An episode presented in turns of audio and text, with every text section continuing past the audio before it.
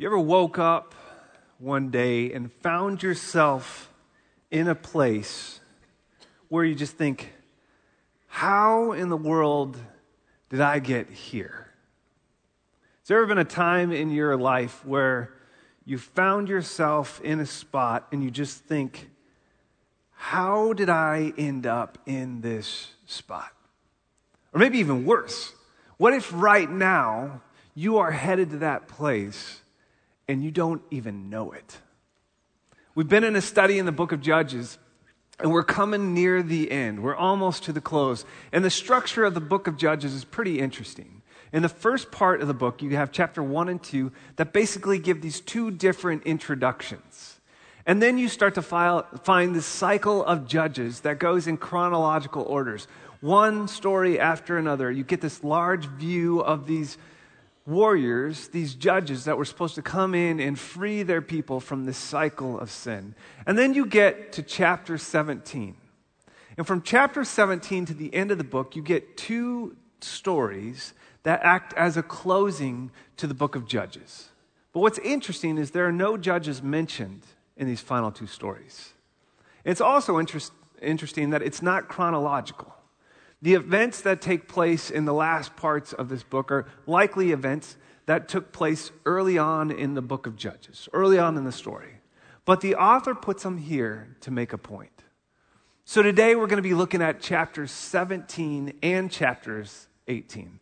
And in these chapters, it's maybe helpful to think of it this way as maybe one movie that you would watch. But you're going to have three main scene cuts. And each scene cut is going to have different characters from different places but their lives are all going to interact at some point together in this story. But we got a lot of ground to cover, so let's giddy up. Let's go. Chapter 17, verse 1 says There was a man in the hill country of Ephraim whose name was Micah. And he said to his mother, The 1,100 pieces of silver that were taken from you, about which you uttered a curse and spoke it in my ears, behold, the silver is with me. Dum, dum, dum, right? I took it. And his mother said, Blessed be my son by the Lord. And he restored the 1,100 pieces of silver to his mother. And his mother said, I dedicate the silver to the Lord from my hand for my son, to make a carved and metal image. Now, therefore, I will restore it to you. So when he restored the money to his mother, his mother took the 200 pieces of silver and gave it to the silversmith, who made it into a carved image and a metal image. And it was in the house of Micah. And the man Micah had a shrine, and he, that, and he had made an ephod and a household gods, and ordained one of his sons, who became his priest. In those days, there was no king in Israel. Everyone did what was right in his own eyes. Now, we've been looking at Judges from kind of a 30,000 foot flyover, but now we get into the story and start go into a ground level. The day to day life of the ordinary people in Israel and how their lives were, were working out, what they were doing. And we find already this dysfunctional family, right? We see this guy that goes and he steals from his mom. Who steals from their mom? Right? He's probably thinking this is like taking candy from a baby, which also makes me think, who takes candy from babies? Probably Micah, right? This guy. It's ironic that his name, Micah, actually means who is like the Lord. Obviously, not this dude, right? And this isn't the Micah that's a prophet in the book of the Bible later in the Old Testament. This is a different guy. But he steals 1,100 pieces of silver from his mom. This is no small amount. Later, we'll find that somebody makes an annual salary of 10 pieces of silver. This is 28 pounds of silver. This is basically her life's savings. The other interesting thing to note, too, is in this time, people would live in clans. So they would be divided up into tribes, and these tribes God had given different areas of the Israel Canaan area, a region. And they would move into this. And you don't have neighborhoods with grids and streets and houses on every block. So as they would move in, they would move in as a family group. And this clan could be up to three generations that would all live together. So think of aunts and uncles and cousins and nephews and nieces and brothers and sisters all in this same home together. And often it'd kind of be like a little bit of a compound. They'd have a fence around it to keep the animals out and also keep their animals in. They would have a large Uh, not a large, but a house that they would build that the animals could also be in. They would use it for food storage and food preparation, and then several rooms within that home. And people would live in these different places. So it doesn't surprise us that Micah may have heard his mom uttering this curse.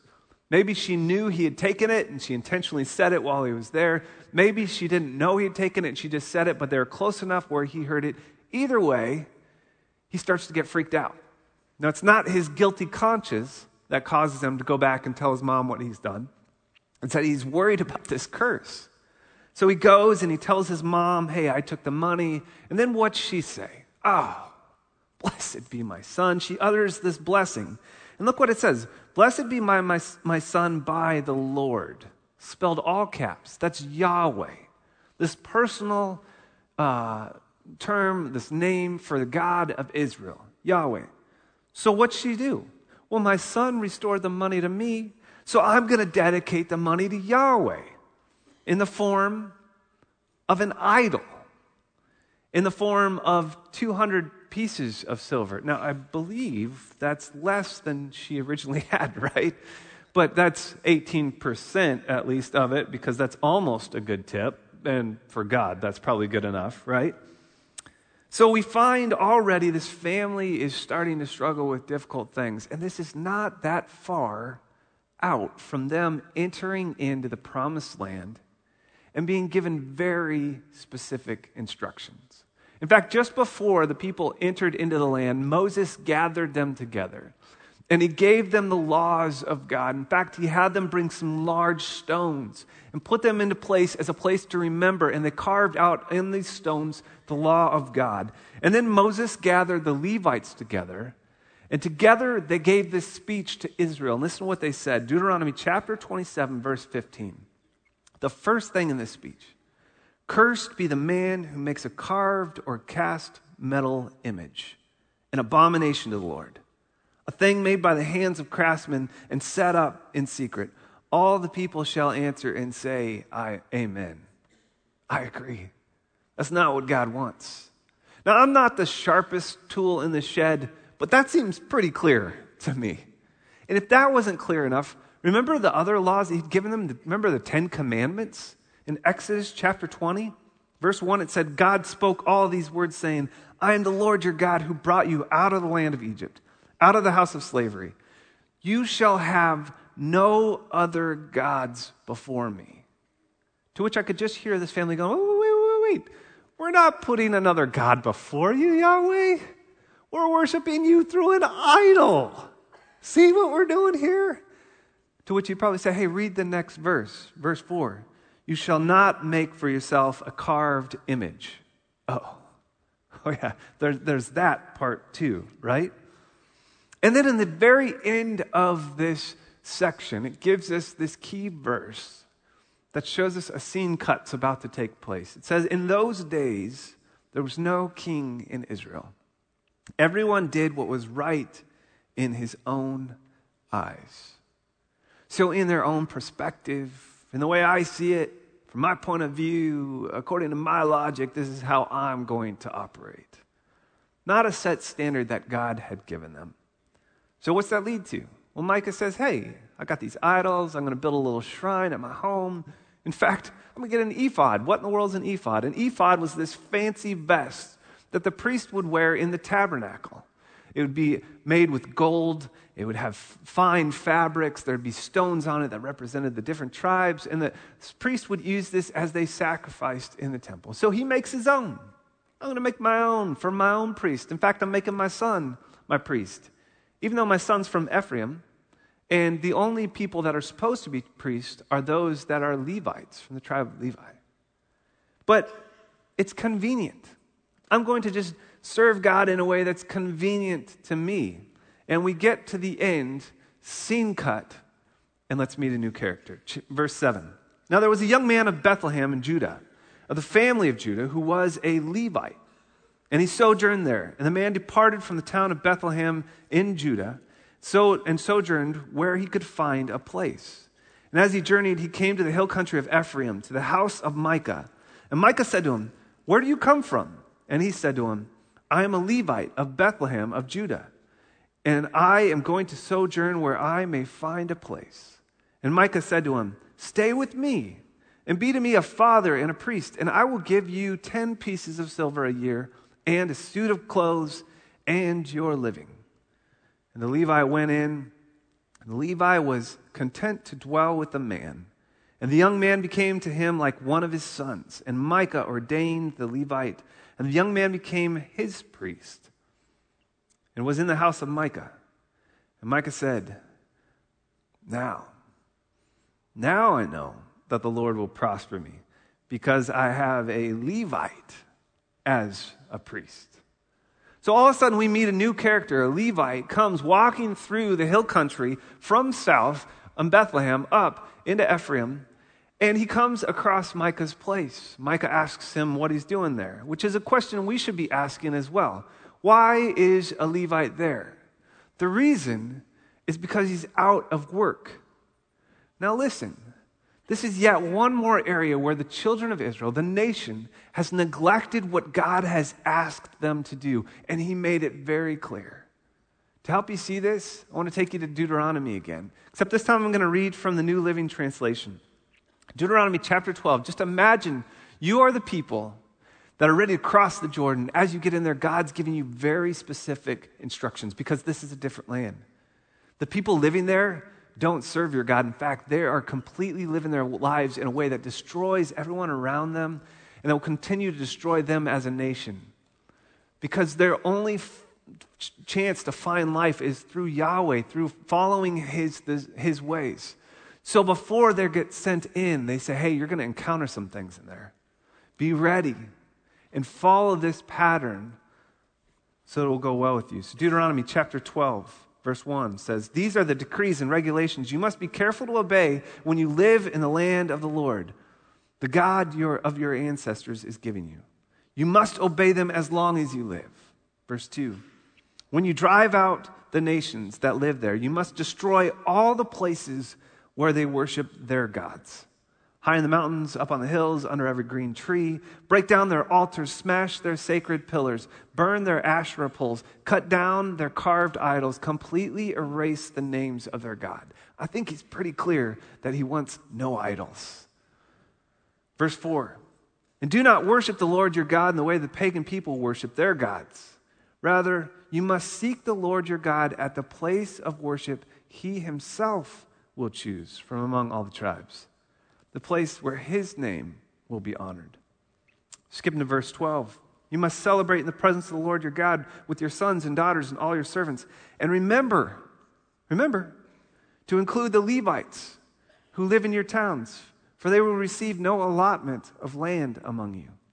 Be careful not to sacrifice your burnt offerings just anywhere you like. You may do so only at the place the Lord will choose within one of your tribal territories. There you must offer your burnt offerings and do everything I command you.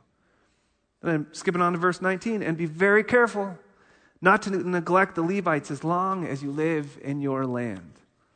Skipping to verse 29 at the end. When the Lord your God goes ahead of you and destroys all the nations, and you drive out and live in their land, do not fall into the trap of following their customs and worshiping their gods. Do not inquire about their gods, saying, How do these nations worship their gods? I want to follow their example. You must not worship the Lord your God in the way that other nations worship their gods, for they perform for their gods detestable acts that the Lord hates. They even burn their sons and daughters as sacrifices to their gods. So be careful to obey all the commands I give you. You must not add anything to them or subtract anything from them. Pretty clear. One of the things he wanted the people to do, he told them, Hey, I'm allotting all these different places before you go into the land of Canaan. But the Levites, they won't have an allotment of land. Yes, they'll have some cities and some farmland, but as tribes in the nation of Israel, your job is to take care of the Levites because they are going to be the ones that are taking care of the tabernacle, of God's things. So I don't want you to neglect them, don't forget them. And yet, all of a sudden, we see this Levite traveling because he's out of work the, the nation of Israel has neglected him. And so he falls into a trap. He meets Micah, and Micah says, Hey, what are the odds? I knew God loved what I'm doing. Along comes this priest. I can, I can have him in my home temple now, right? I can just have him join in. This is totally providential. He's assuming from his own perspective that God is somehow blessing him. God is validating my plans. Although Micah is not really seeking God's plans, so he'd know any difference, would he? The truth is this God does use circumstances in our lives. But God, in his work through those circumstances, will never contradict his word. As God works in the circumstances of your life, it will always be consistent with what you find in Scripture and what He's trying to do. In the Old Testament, when the people uh, heard God speak to them, one, they knew for sure that it was God speaking to them. And two, they knew exactly what it is that He said. It was very clear. And yet, we read through Scripture, and our problem often isn't that Scripture isn't clear on what we should do. God's very clear. It's more often the case that we just don't want to really listen to what's so clear in Scripture, isn't it? We have our own plans, and sometimes Scripture doesn't really fit into my plans. Sometimes it plays itself out in this question. A lot of people ask, What is God's will for my life? That's not a bad question. There's not a wrong intention in asking that question. But sometimes when we ask this question, we put the emphasis and priority on the wrong side of that, don't we? We don't seek to find what God's will is. We're seeking to find what's going to happen in my life. What's God's will for my life? Let's make me priority number one. Because, God, I've got these plans. I'm thinking about doing this, this, and this. I'm hoping this happens. And we want God to just adjust to our plans and validate them and stamp on them, approve them, and make them happen. But what if, rather than asking that, what if we ask this God, what's your will? And then we adjust our life to his will. What if, as we're looking out, trying to see what God's got ahead, we would look right now where we're at and see if we're actively living out the things He's asking us to do in Scripture? Rather than asking Him to validate our prayers and our plans and our priorities. God's perspective is so vital in understanding what He may be doing through the circumstances in our life.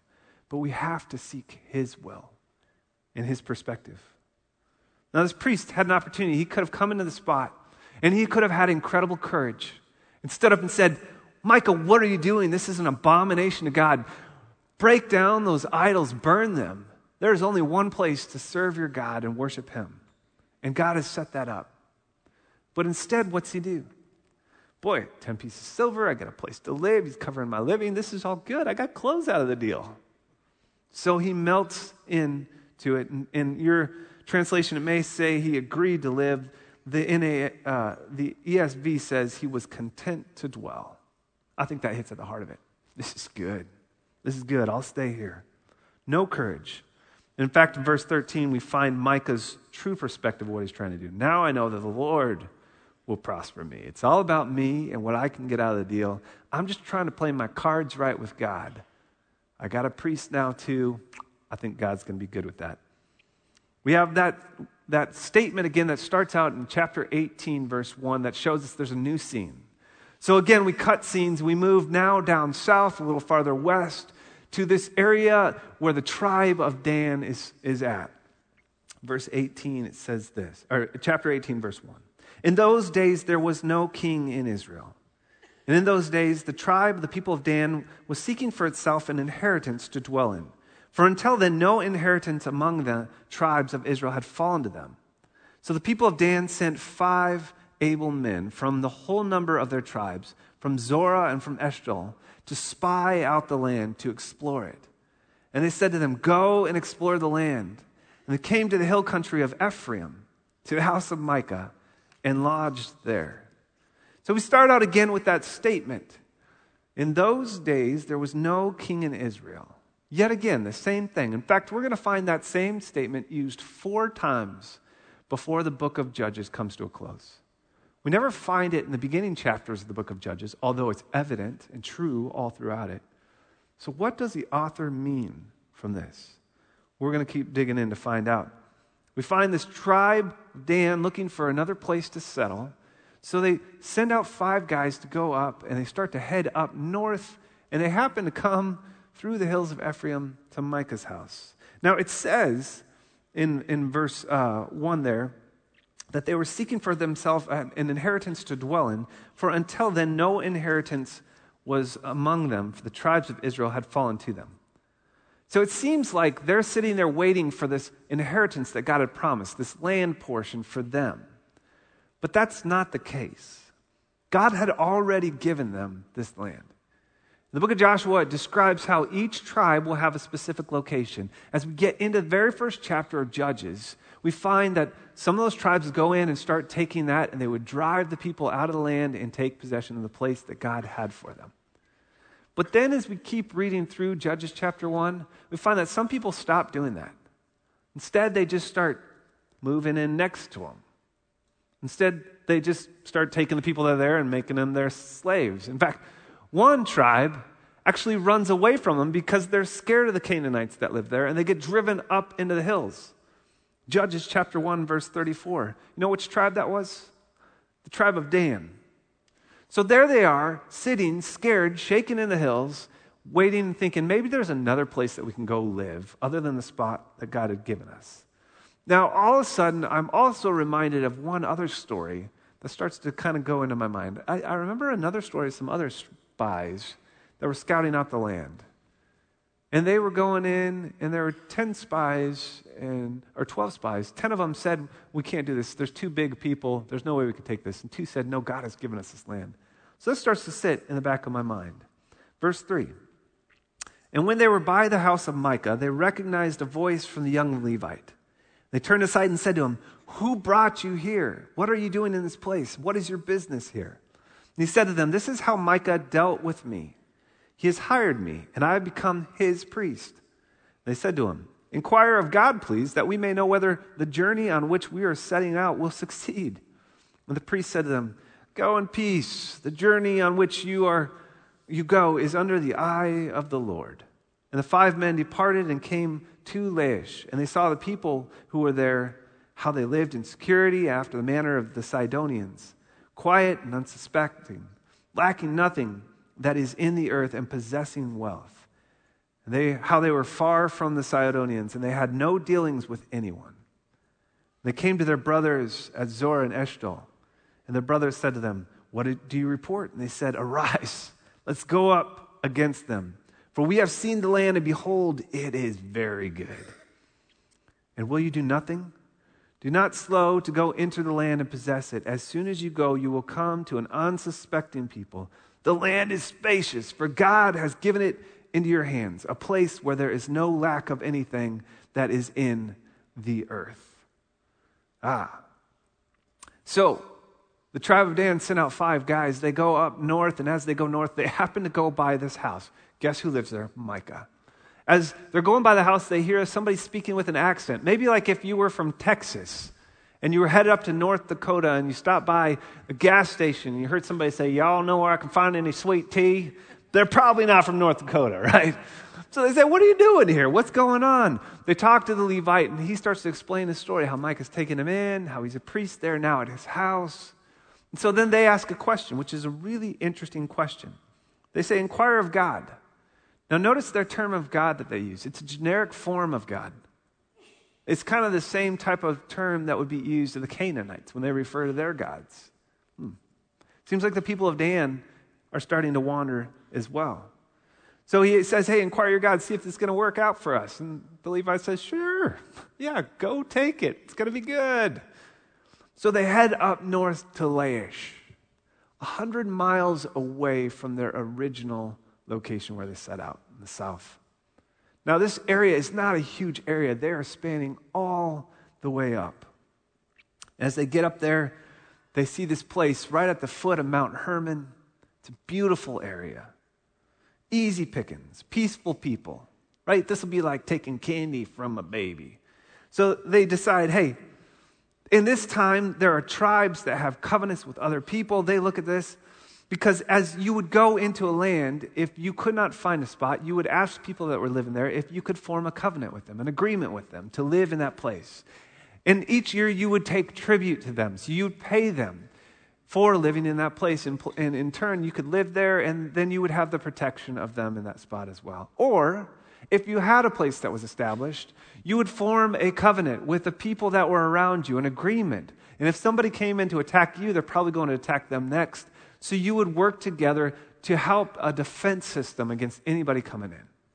But as the tribe of Dan gets up to Laish, and those spies seek it out, they realize this is a beautiful area, right at the foot of the mountain, plenty of water flowing down, there's great spots for our fields.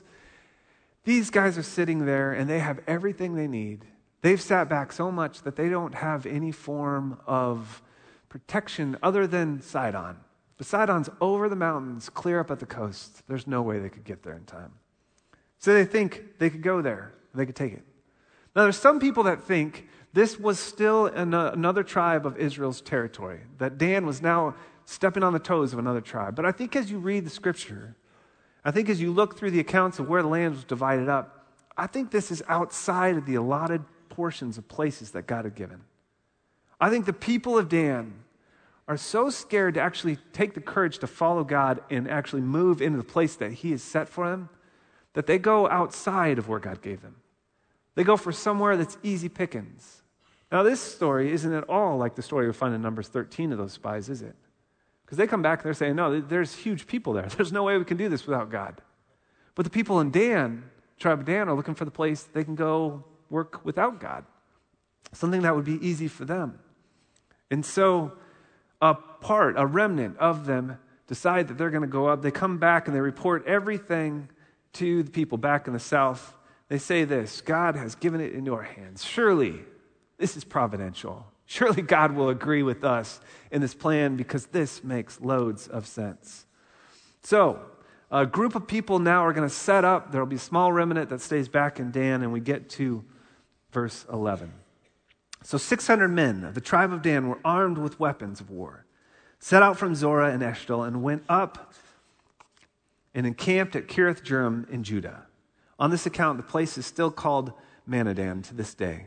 Behold, it was west of Kiriath Jearim. And they passed on from there to the hill country of Ephraim and came to the house of Micah. And the five man, men who had gone out to scout out the country of Laish said to their brothers, Do you know that in this house there is an ephod, household gods, a carved image, and a metal image? Now, therefore, consider what you will do. And they turned aside there, and they came to the house of the young Levite. And at, at that home of Micah, and they asked him about his welfare. Verse 16. Now 600 men of the Danites, armed with their weapons of war, stood by the entrance of the gate. And the five men who had gone out to scout out the land went up and entered and took the carved image, the ephod, the household gods, and the metal image, while the priests stood by the entrance of the gate with 600 men armed with weapons of war.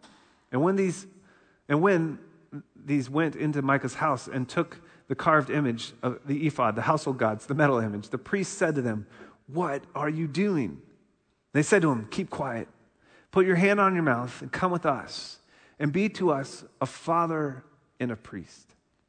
Is it better for you to be a priest to the house of one man, or to be a priest to the tribe and clan in Israel? And the priest's heart was glad, and he took the ephod and the household gods and the carved image and went along with these people. Now, I see the author's trying to make a point. Do you see how many times it continues to repeat all of the materials that were in that place, the shrine that Micah had put up, this idols and these things that they were using not to worship God, but instead to insult him. So we find these soldiers, they go back, they gather up the soldiers, the whole tribe starts moving north. They happen to come across Micah's place yet again. Seems like he's on this major trade route. The, the scouts, the spies say, hey, remember, there was that priest there and that stuff. What if we just grab that and go? So they go in, they talk to the priest. The priest at first tries to stop them until they present a case. Hey, would you rather stay here and do this for one house or do it for a whole tribe of the nation of Israel? And think of what you can make in that.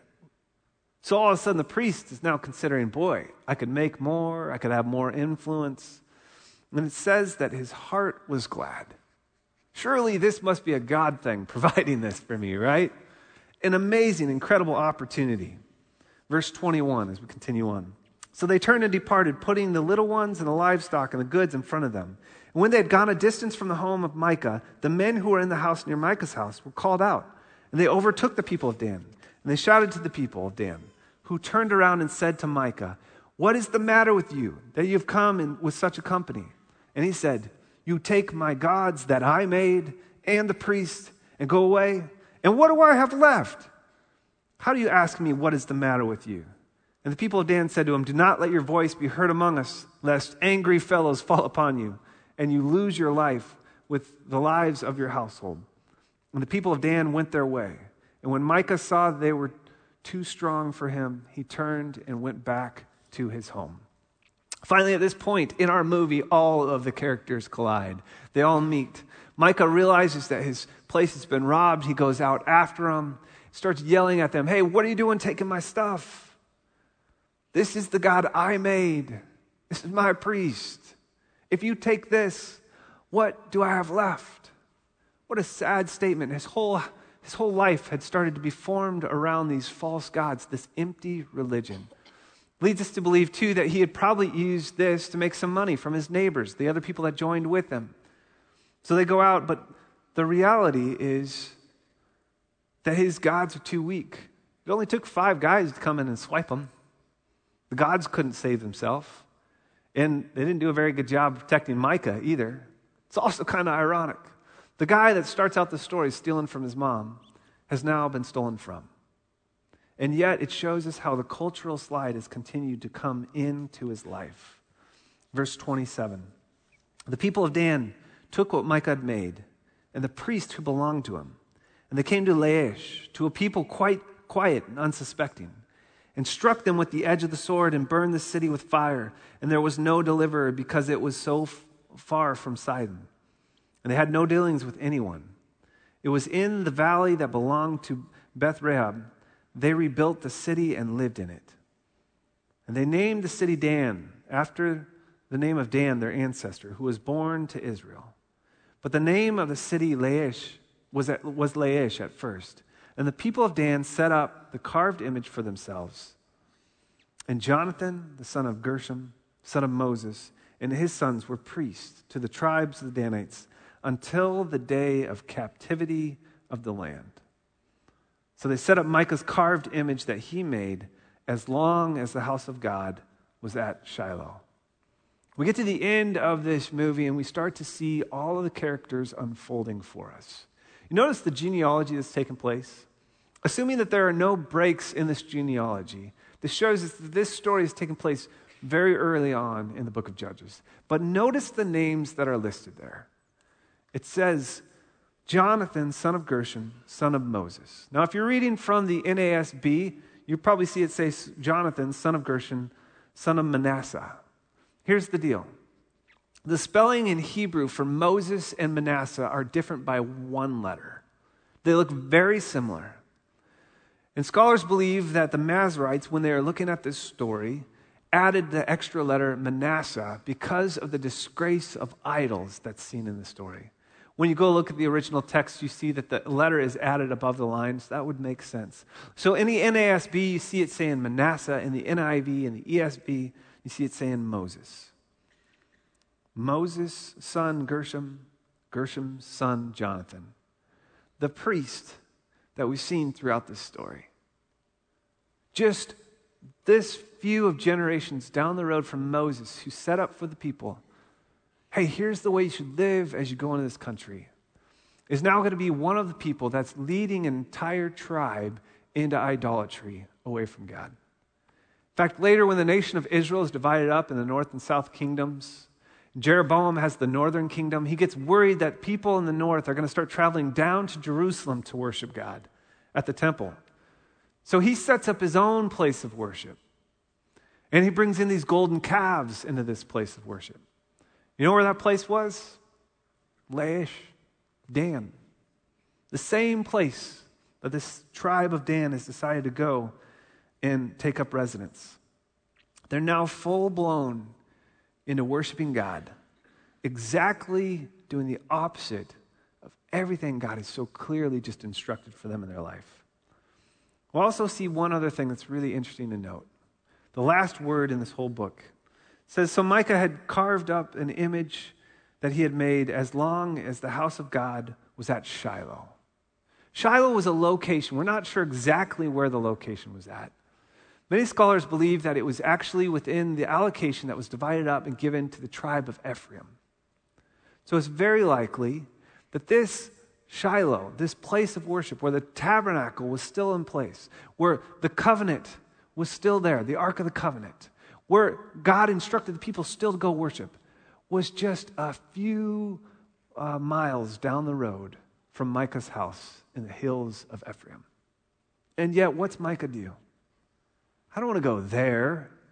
Instead, I'm just going to make my own God. I'm going to serve him the way I want to serve him right here, right now. In those days, there was no king in Israel, and everybody did what was right in his own eyes. We set up our own standards, don't we? I'm going to do it my way, the way I want. So we, decide, hey, I'm just going to figure out what I think should be good or bad. Maybe I'll set a standard of truth that I'm going to operate by in my life. I can make that decision. Now, God's word, we know, is a standard that is unchanging. It's true for all people, all places, all times. What we find in it is true for us today just as much as it was thousands of years ago.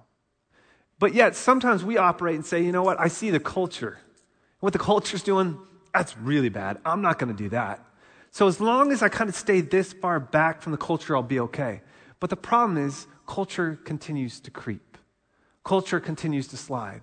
So, as culture slides, we slide with it, but we don't notice because we say, I'm staying my distance. I'm going to stay back. I just want a convenient God. Micah starts to make a choice. I just want to worship here in my house. I want to, I want to make my own idol. The Levite makes a choice. I just want to have a job. Maybe it's not where God wanted me to be, but it seems like it's an opportunity from God. The tribe of Dan says, I just I don't have the courage to follow God and what He wants. So I'm going to go find something outside of the boundaries that He's given us. And we continue to slide until one day we look at the culture and we say, well, at least I'm not there. But then we turn around and realize, how did I get here? I am so far from where God has asked me to be. Instead, I want a God that I can just put in my pocket, a God that looks a lot like me, a God that would want what I want, a God that would validate my plans, a God that is okay with the will that I have for my life. And when we do that, we operate like a king in our own life, don't we? In the book of Judges, there were tons of kings. In fact, everybody thought they were their own king.